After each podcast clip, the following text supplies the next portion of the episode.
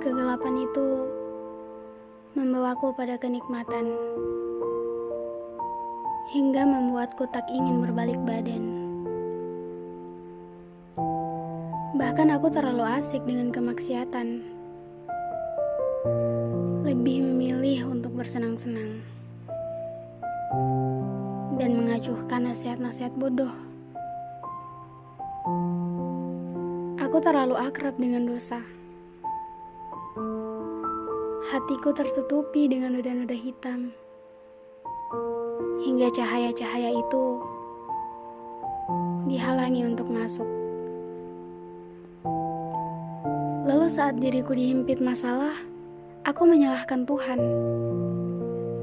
Aku menghakimi Tuhan. Aku mengutuk takdirnya.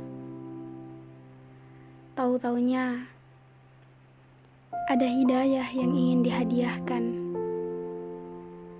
ada cahaya yang sedang dipaksa masuk. Ia baik.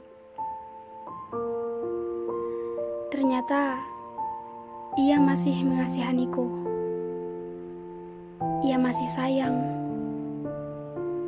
Ia juga masih peduli. Dan pada akhirnya aku sadar